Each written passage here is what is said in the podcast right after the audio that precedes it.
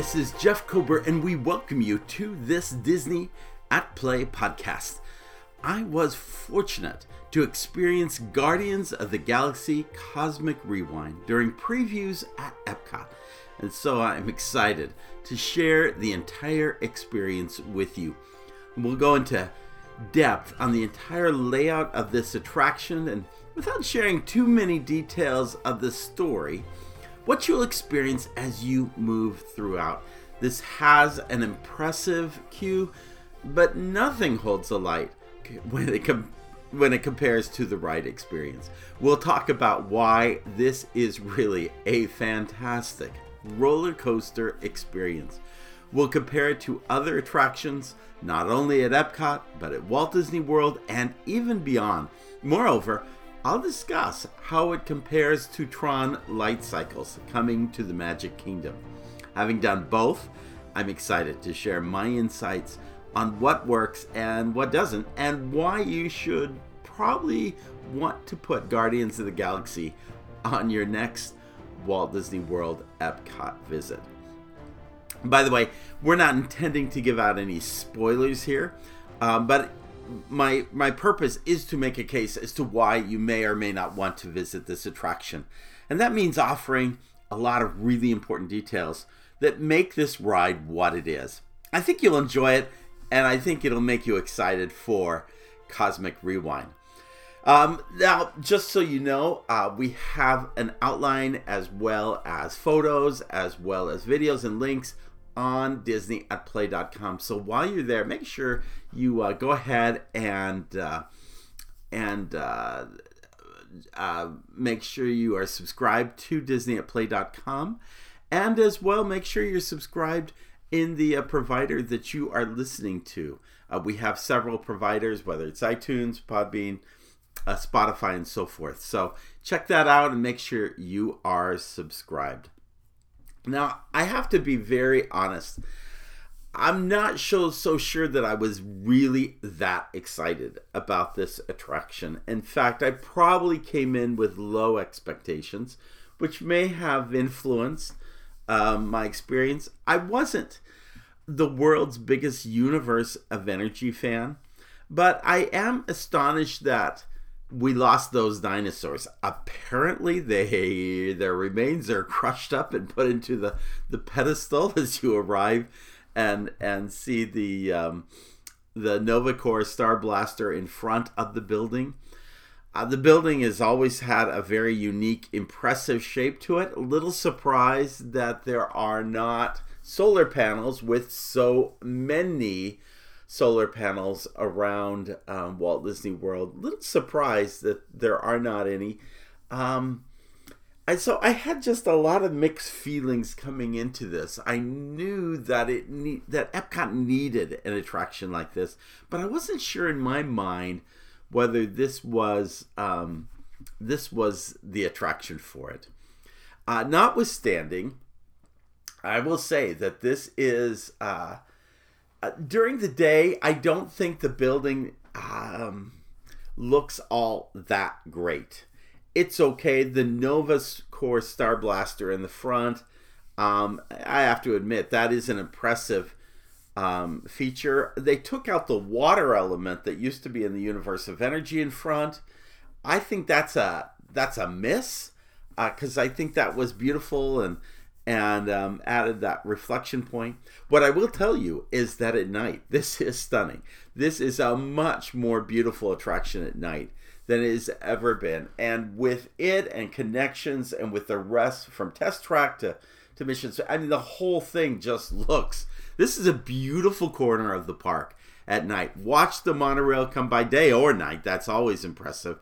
But um, boy, the whole and the you know the monorails are lit from underneath. It at night. This is a beautiful time. And if you had a choice of when to go, I would choose the evening. It's just it's an impressive time uh, to get there. By the way, as I mentioned in my previous podcast, the best way to access it is to head through connections. It um, leads you the first door on the left just leads you right down uh, uh, a uh, pathway that takes you right out to uh, the universe, uh, the universe of energy. Well, Guardians of the Galaxy Cosmic Rewind.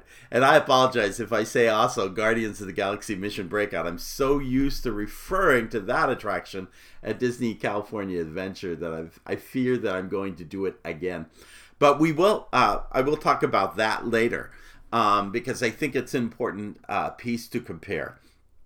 Now, uh, the attraction is going to open up as a virtual queue. And I know that there are a lot of people who are not big fans of the virtual queue. And I don't blame you because it means you are out if you didn't get that reservation. I will say, as a coaster, I think this one is going to be able to handle a lot of guests during the day.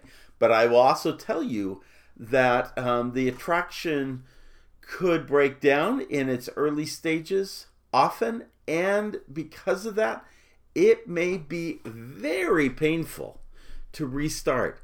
I should mention that as we queued through the attraction um, the other day, the other day, that we got right toward the beginning of the pre-show area when the whole thing s- stopped. Now, I'm not actually sure that if it was running and then it had stopped, or that they hadn't really opened it for this special preview group. And by the way, my great thanks to uh, my friends who made that possible. I, you know who you are, and I appreciate it. And it was just, it was just great to be with you as well as to experience this attraction.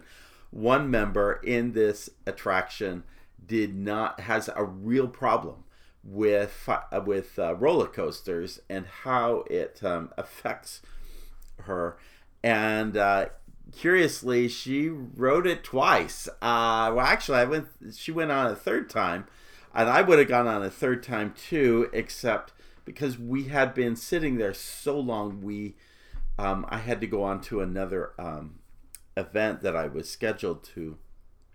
Um, but it made me realize as I was sitting there that really unloading this attraction from that big show building that is so enormous in the parking lot um, that that may take a while to unload and i could easily see that when the ride has to really stop it could be really stopped for an hour and 15 hour and a half trying to get everybody down and off the attraction and retesting and reopening it could be a little painful initially. So I, I just want to put that header out there. And I also mention it because in tandem with the virtual queue, there is no hope of shade outside the old Universe of Energy building. And to stand out there would be absolutely the most miserable experience possible. So I'm hoping that the virtual queue means that you get to walk in immediately to uh, some wonderful air conditioning, and uh, and appreciate the queue, which is a great queue. And I should also mention that um, I, I had a chance to queue both in the standard queue and then also what would be the um, lightning lane select or the old um, what we would have referred to as um, a fast pass queue and um, boy you you see a little bit of the galaxarium that i'm going to talk about in a minute but you bypass most everything and you get right on that ride um, when you are part of the select pass so uh, again the virtual queue is one opportunity but also choosing to go um, do a lightning lane select pass which i assume is going to be available as part of this, and will I'm, I will tell you, I think it is so worth it. The only disappointing thing is I think so much of the queue is worth it too. And so I would I would go with the virtual queue first if I could if you could get into it. Um, and that doesn't mean that you won't be standing in line for a little while in the virtual queue uh, as well. So it, you have to, but but the indoor um, portion. The Galaxarium is probably the biggest portion of the indoor queue. It kind of winds around a centerpiece that projects out into the galaxy and showcases galaxies. And and I would probably say if there is uh, an educational aspect to this attraction, uh, it would be here. The premise is is that the folks at Xandar is going are going are here to give you a um, um, a other world showcase kind of experience where you see worlds beyond separating it theoretically from mission space which is part of our own galaxy this is going light years away to another galaxy in fact uh, what makes that possible is part of the the storyline of this if if there's an educational aha out of this experience it would probably be um, the the universe is really, really, really, really, really big. That probably is the big educational take takeaway from this. Um, it looks high tech. It looks futuristic. It looks it looks beautiful inside, and and uh, the Galaxarium looks looks really fun to kind of um, um, enjoy and kind of see that ongoing show there. But at the end of the day, it um, the educational takeaway is a little bit on the limited side, and I would say is probably the one thing that's disappointing about this attraction. From there, you emerge into what's called the Xandar Gallery. Again, only possible on this on this regular queue or the virtual queue. The Xandar Gallery is going to show you lots of different models of uh, the city of Xandar, uh, of ships, of uh, uniforms, just uh, different. Actually, the first portion of it has a has a kind of a really cool city of Xandar and and projection mapping that's been laid on it, plus all these different models. The second half of this section um, brings you to some interviews that are made of each of the Guardians of the Galaxy, and uh, and they're and it's very funny and it's very cute. Um, probably the most uh, interesting moment in this is Peter Quill relates as to why Xandar is doing this with him. Well, first of all, Xandar sees them as great, great, great, great heroes, and so they are more than willing to do anything for them. Well, let's do an exhibit at Epcot, and Peter Quill, if you remember the 2019 D23, we saw a little picture of Peter at Epcot as a little boy, theoretically before he was abdu- abducted by by aliens, and uh, and and so you see Peter Quill talking about, oh yeah, I love Epcot. I am so excited to go back. There's horizons, and there's the dinosaurs in the universe of energy, and then there's my favorite, which is veggie veggie fruit fruit. I am so excited to see it all, and of course um, this is all very. This is this is very humorous because none of these attractions no longer exist, and so it's. But it's a backhanded. It's a backhanded piece of humor because on the other hand, these none of these attractions exist, and that's kind of what makes the whole thing kind of sad.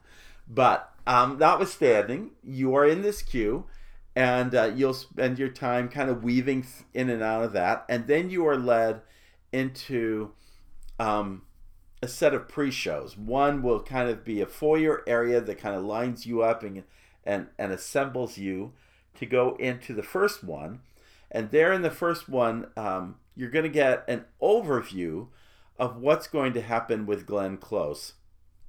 And also uh, terry crews shows up here former defensive end uh, and linebacker. Um, and they're going to kind of give you an overview of what's uh, going to occur, particularly with the cosmic generator. The cosmic generator is going to allow you to jump uh, light years from one world to the other, and they're going to give you a demonstration of what that looks like as they beam you up to a ship which goes into the next room. It's there where things go wrong and where you are introduced, and I can't E S O N Eson the Celestial. You're going to meet up with this individual um, as you come into this third open space. Now, I I will have to tell you that probably a lot of people in the sound of my voice have not watched the Eternals. And I don't blame you because it's not the Avengers. but on its own merit, it still has a lot of value to it. And moreover, it introduces you to this idea of the Celestials and who they are. And I think they're going to keep showing up. So if, if there's, besides watching Guardians of the Galaxy, uh, probably a really good thing to do is to watch the Eternals to get a sense of who this guy is, because he's going to uh, create a little bit of havoc in in our universe as as we know it. So so just be aware of that as you go into it. Now from there, um, uh, Rocket's going to come up with a great solution by which we are going to save um, the galaxy and uh, and deal with everything. So we are going to go board these uh, these passenger vehicles to help out with the mission. And so we exit from this third assembly room and go down a series of hallways. And let me just say, I originally thought, how is it this this you could put a small coaster uh, wouldn't wouldn't have a lot of height, but you could put a small coaster inside the universe of energy. There's a lot of space in that first triangular type shape building. So how is it that they're utilizing all this space when the coaster portion is in this big blue building off to one end? And let me tell you, I, I was amazed how how much space there was. And where it really shows is as you come down these hallways, you emerge into a space. You come down this this centerpiece hallway ramp, and you can see on both sides loading areas for the coaster. And that is it's very cool. It's very similar to Tron. Tron allows you the same experience and in fact has a very special effect um, for showcasing this. In this case, you just kind of come into it a lot of reds, a lot of purples, a lot of blues. It's, and you're kind of you descend into this loading area where you're assigned to one side or the other, and then you're assigned to a seat. And these uh, these ships are just constantly coming in one after the other, so there's not a lot of wait time here. People were moving through um, pretty well through this space. I will say that each train has two rows. Well, each train has four cars, and each car has two rows. You should know that the second row sits higher than the first row, so you're not obstructed by um, by people in front of you too much. So that's one thing you should know. The, the other thing you should know is that there is no overhead bar and there are no seatbelts. This is a pull down bar, uh, similar to Seven Dwarfs Mine Ride, only this pull down bar actually has some width to it. One of the things that I absolutely hate about the Seven Dwarfs Mine Ride is that the pull down bar is very narrow and is frankly painful for people who have long legs or who have wider legs to be able to sit in them during the duration when this thing when when that coaster goes back and forth.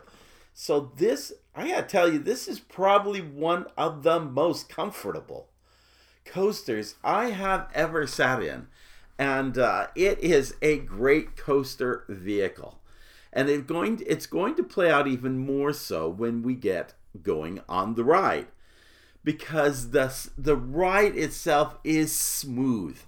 I'm telling you, of all the coasters I have ever been on, and I am not the biggest coaster fan, but definitely of the coasters, it's a little more like Seven Dwarfs. But because the vehicle is so well shaped itself, it even feels smoother as you ride through it. It has a it is, there is not a jerking motion. There is not this.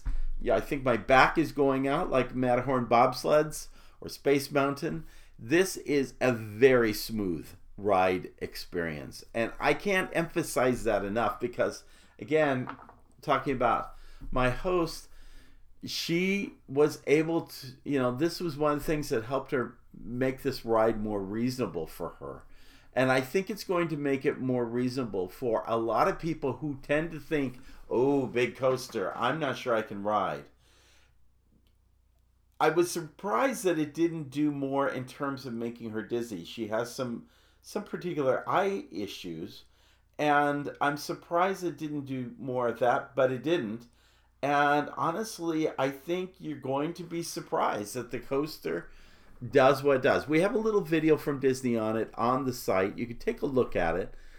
Um, now, what really makes this interesting is that it has an Omnimover feature. And mind you, uh, you, you remember that uh, Disney promises coasters from time to time that do certain things, like the coaster at Seven Dwarfs, supposed to rock back and forth. You don't really feel much of that rocking motion. So when they kind of said this is going to be like an omnimover, like when you move through the haunted mansion and how it'll turn to face what you're looking at. Well, what it essentially does is it gives you a feeling like you're in your own ship. So people who feel like at Expedition Everest, hey, I got to go be in the front so I get the best view and I'm right there. You do not need to be in the front row to really feel um, like you're front and center of this. The Omnimover effect makes everybody feel that they are front and center. And so I love that aspect. Beyond that, uh, it it um, takes Stars in Space Mountain to another level, um, and gives you a feeling you're in the universe to to a much more high tech uh, place. The physical props Oh my goodness. The physical props are impressive. I don't want to give them away. I think uh, they were a surprise to me because I hadn't seen any videos. I just think they're cool. And uh, and so they're a nice part of it. Uh, the projection imagery, you should expect it to be used. Um, at times, it seems a little too squared off. It seems a little bit more like I'm watching a screen and not a projection. And so that was probably the one little disappointment I have. I should also say that everything here in this attraction, everything is a projection. Unlike, for instance, Guardians of the Galaxy Mission Breakout at Disney California Adventure, when you're in what was the former library, the Tower of Terror, you see Rocket kind of um, moving around and taking matters into his own hands as an animatronic. You don't have an animatronic in this experience. I don't think that's a real loss. And I think, other than Rocket or Groot, we would be staring at the more human uh, characters or um, more facial characters of Guardians of the Galaxy and thinking this is not working. And I don't want to back projection kind of view like we do with Anna and Elsa at Frozen. So so I think that um, I I think that uh, it's okay that they don't have the animatronics. Um, uh, what I will say, and what makes this so much fun, is the the music. There are six pieces of music: September, Disco Inferno, Conga, Everybody Wants to Rule the World. I Ran and one way or another. If I could choose which one I wanted to ride on, it would have been Everybody Wants to Rule the World, and I would have made Conga second. And lo and behold, that's exactly what happened to me. I ended up with Everybody Wants to Rule the World, and the second one being Conga. And it was so much fun. And the different pieces of music makes this re-rideable in an amazing way. you feel like you are just dancing in the stars with this music going. It is it is a glorious feeling. And for those of you who think that Disney has forgotten you older people, you're gonna love the fact that you're gonna know these these songs and you're gonna be able to rock out to them. It is so much fun. That I, I can't tell you the smile and the joy I felt on this attraction. It was so great.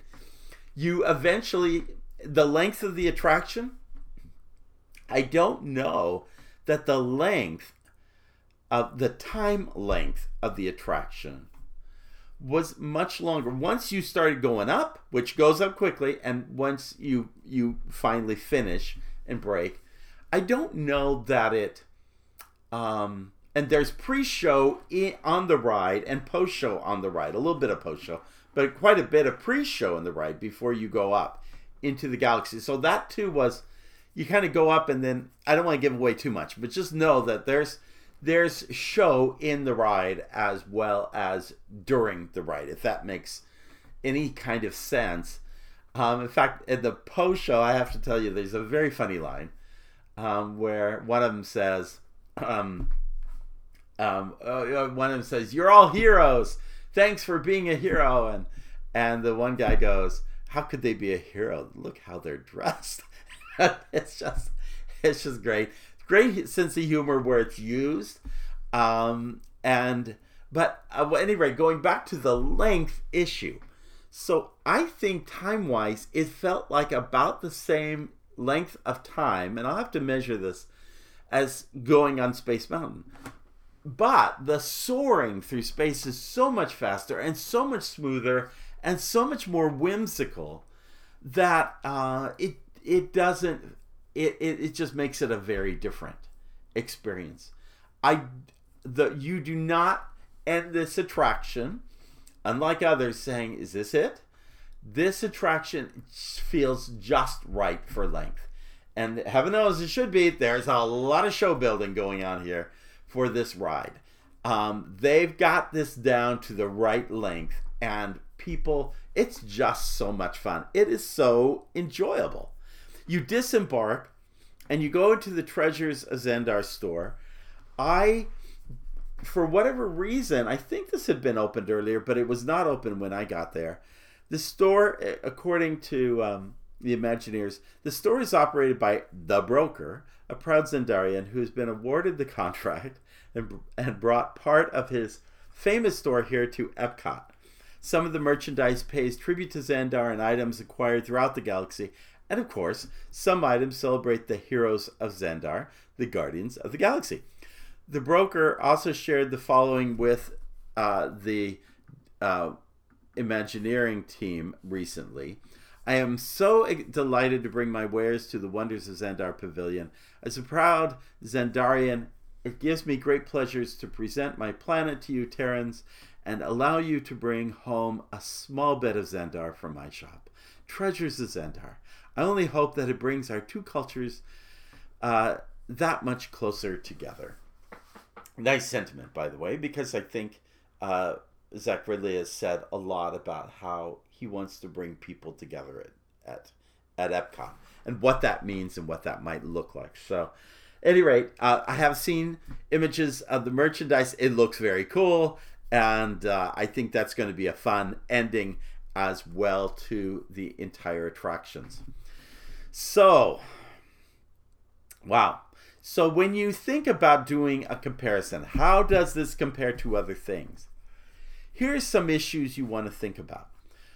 The first is the intellectual property, this the story. For instance, Space Mountain really is not there's not a story, there are not characters, they're not individuals. It is really just the concept of riding through space. Here we have brought not only um, characters and story into it, we have brought Marvel into the park, into Walt Disney World in a major way that hasn't happened before. Um, Walt Disney World can't have the Avengers campus that Hong Kong Disneyland and Disneyland Paris and Disney California Adventure have.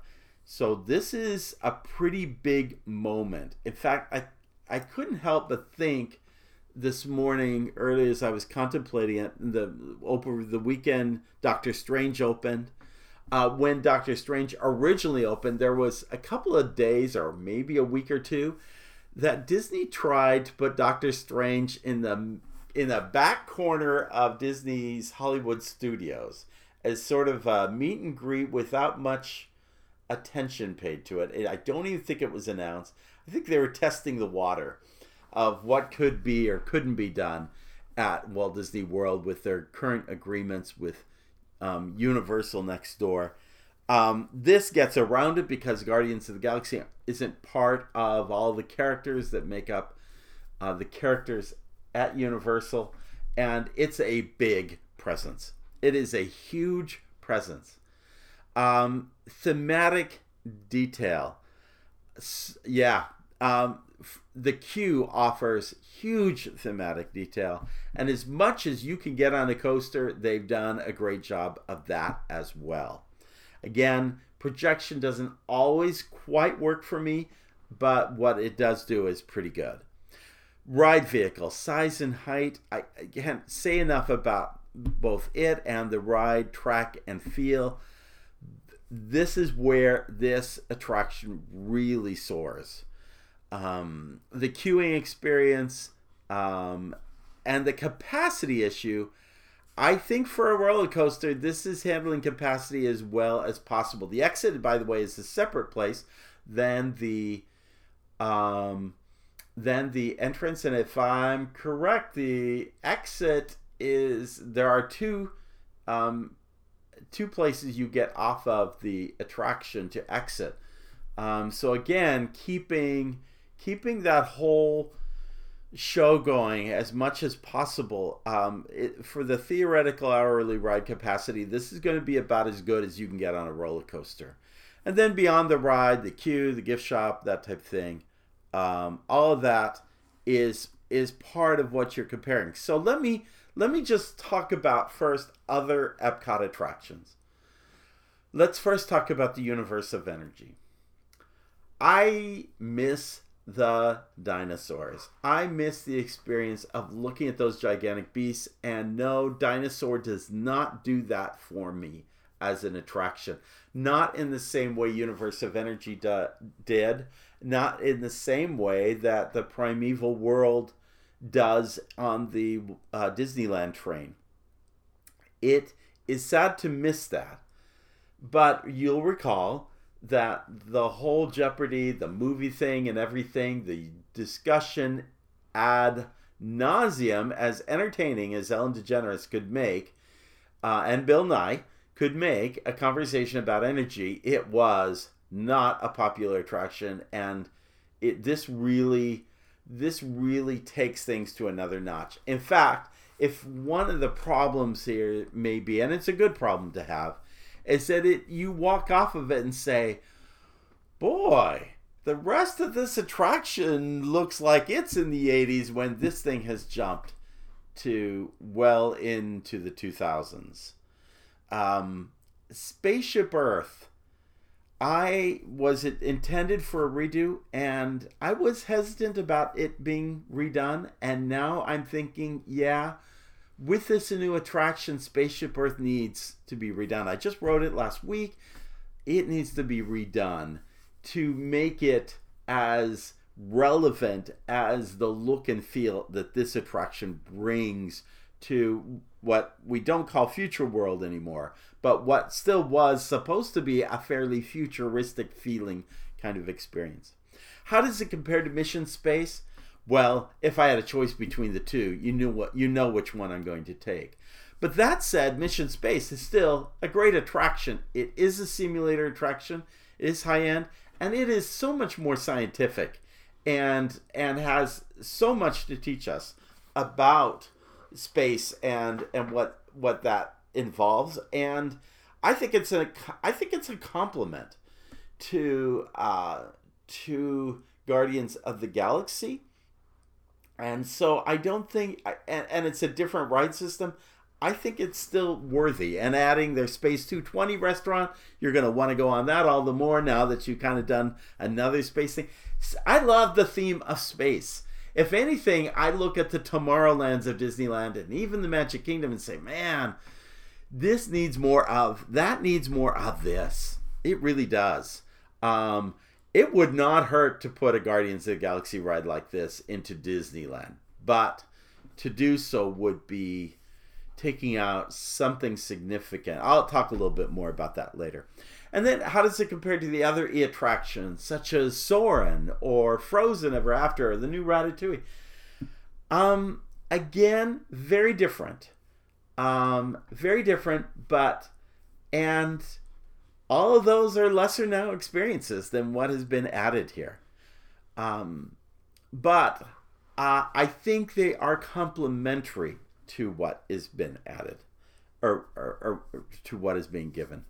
Uh, I think this is the most perfect complement to the Epcot uh, attraction roster.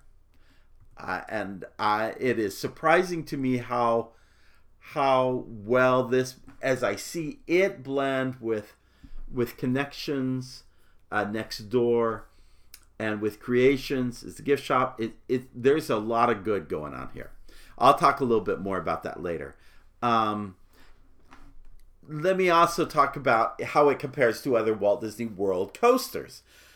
Space mountain is still a great ride from a sentimental nostalgic point of view but why anybody would wait over 10 to 15 minutes for Space Mountain after they have done this attraction, uh, yeah, that does not make sense to me. What does make sense is how Tokyo Disney has just announced a massive new Space Mountain attraction going into their park, and how you can't help but kind of scratch your head and say, maybe, as much as I love the architecture of this and would like to keep the architecture of the building, maybe it is time for a very different ride experience in that. And I wouldn't be surprised uh, when Tron Light Cycle shows up that it um, that it um, goes down and eventually is overhauled. That is a very big possibility.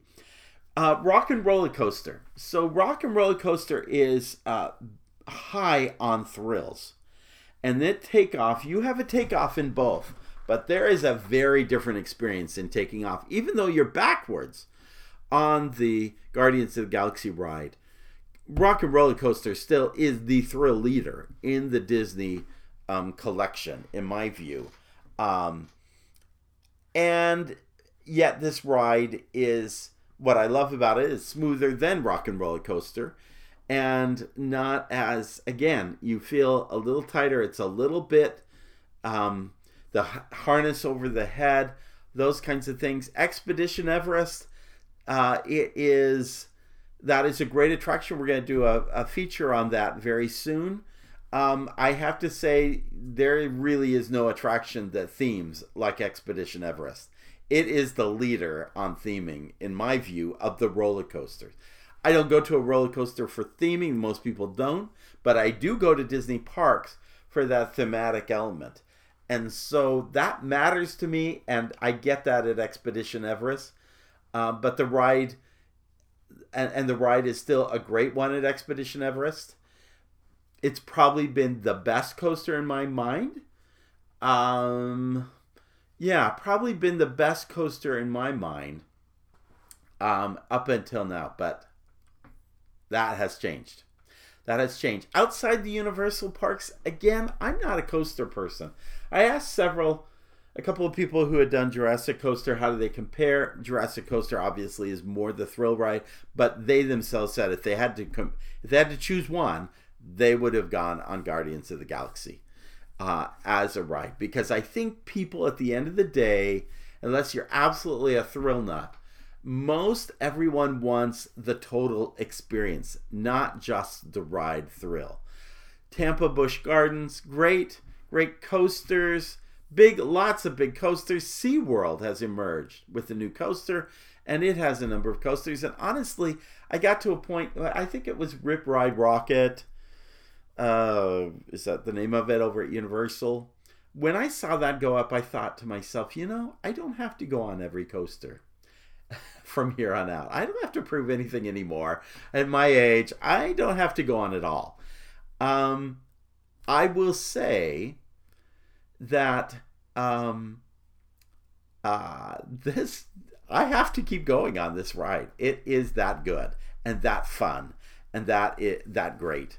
Um, and so that ha- is how it compares. And I will also say that Jurassic Coaster, I loved Hagrid's. I thought that was a very good coaster, especially from that thematic element. I thought they did a great job with that. Um, Jurassic Coaster was one of those I felt like I needed to draw the line.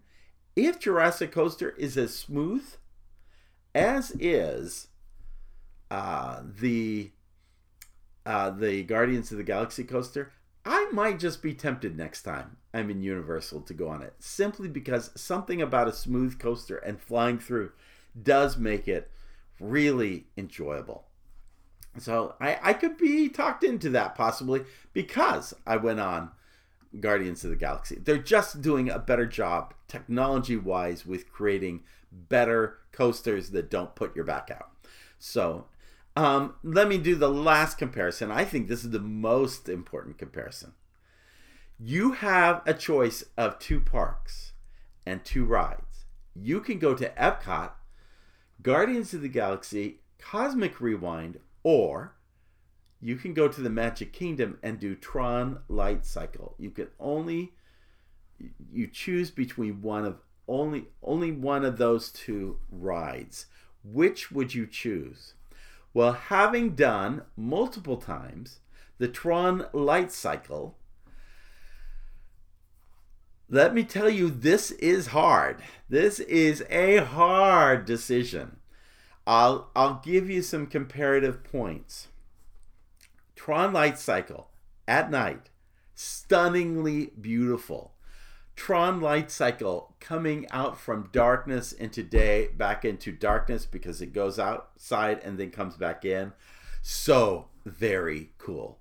Tron Light Cycle, in terms of feeling like you are on that light cycle, a sort of motorcycle kind of thing, and the feel of that, very cool.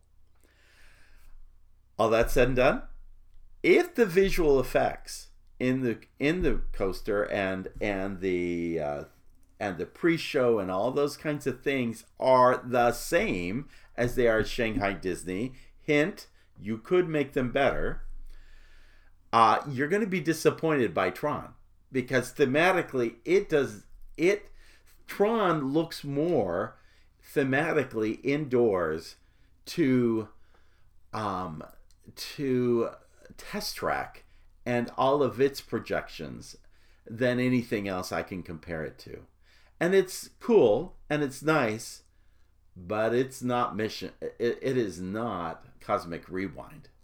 That is a disappointment.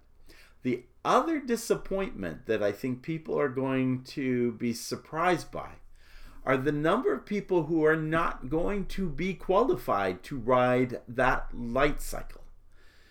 If you are tall or big or just strangely shaped in, when it comes to legs, then, and if you've had trouble mounting the ride vehicle in um, Pandora World of Avatar, I would say, um, or the Avatar Flight of Passage, I'm sorry, uh, Pandora Flight of Passage, you are going to have difficulty mounting this one.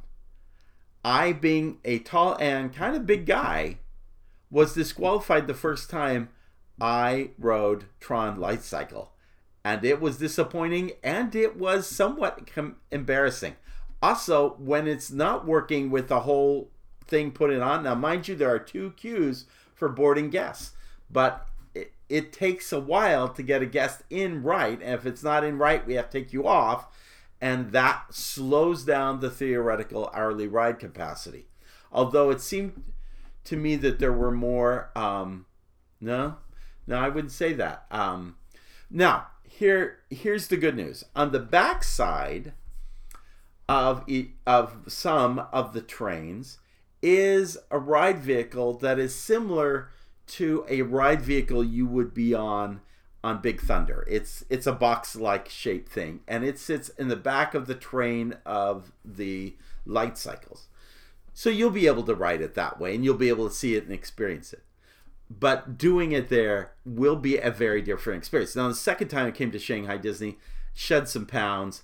I got on it, rode it several times, and man, it really is cool to ride that bike.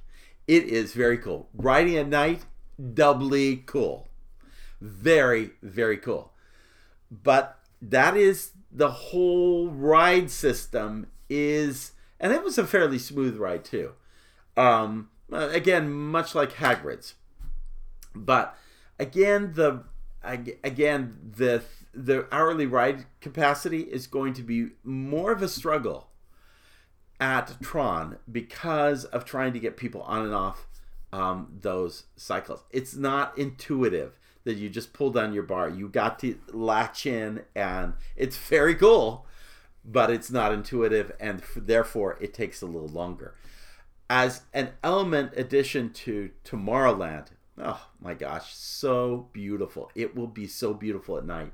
It will change the way Tomorrowland looks um, dramatically.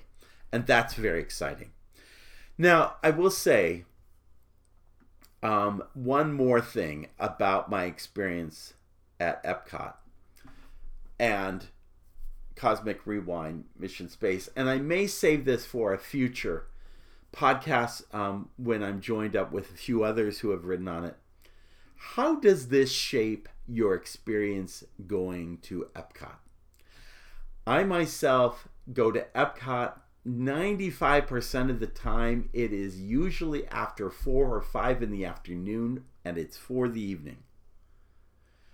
I don't usually go there as a full daytime experience. I will tell you that the additions made and the additions still to be made makes me think how can you get through Epcot without spending the full day? It's so cool. And there are so many things to do. It is coming back to a day and time when Horizons was there, when World, when there were so many attractions to ride on, so many things to do and see. It is coming back to that moment. And that is a very exciting moment to envision. Thank you for joining us for this Disney at Play podcast. We appreciate your being here and being tuned. If you like it, please go to your uh, go to iTunes and give us a positive rating or review. That helps us as the littlest podcast that could. Um, we really appreciate your support. Also, check out our uh, Patreon group, the Wayfinders Society, where we cherish and celebrate all things Disney with some interactive tools. They also it also helps you for as little as a helps us for as little as a dollar uh, a month to um, to support this podcast, and we really appreciate that. So check that out. Again, thanks for being with us. In the words of Sindbad's storybook voyage, always follow the compass of your heart. Have a great day. We'll see you real soon.